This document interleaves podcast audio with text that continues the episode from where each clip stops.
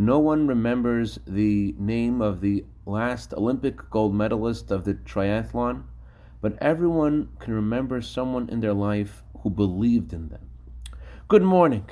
The Torah says that when the wife of Potiphar trying to seduce Joseph, Joseph left her, he refused to sin with her.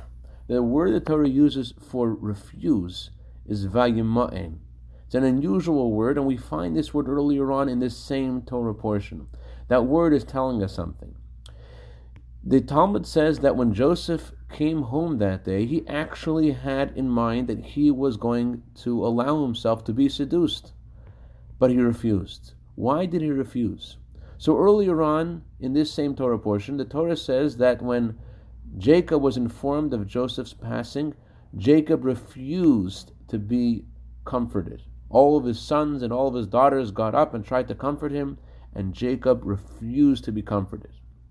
The Hasidic masters say that their comfort was offered in the following way You have so many wonderful children.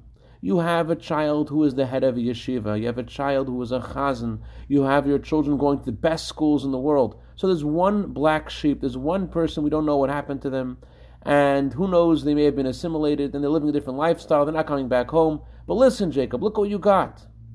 But Jacob says, No, no, no, no. I refuse to be comforted by that. I know my, my son Joseph. I know who he is. I believe in him. And he's coming back home one day. When Joseph was about to sin, the Torah says he saw an image of his father. He saw the one who always believed in him.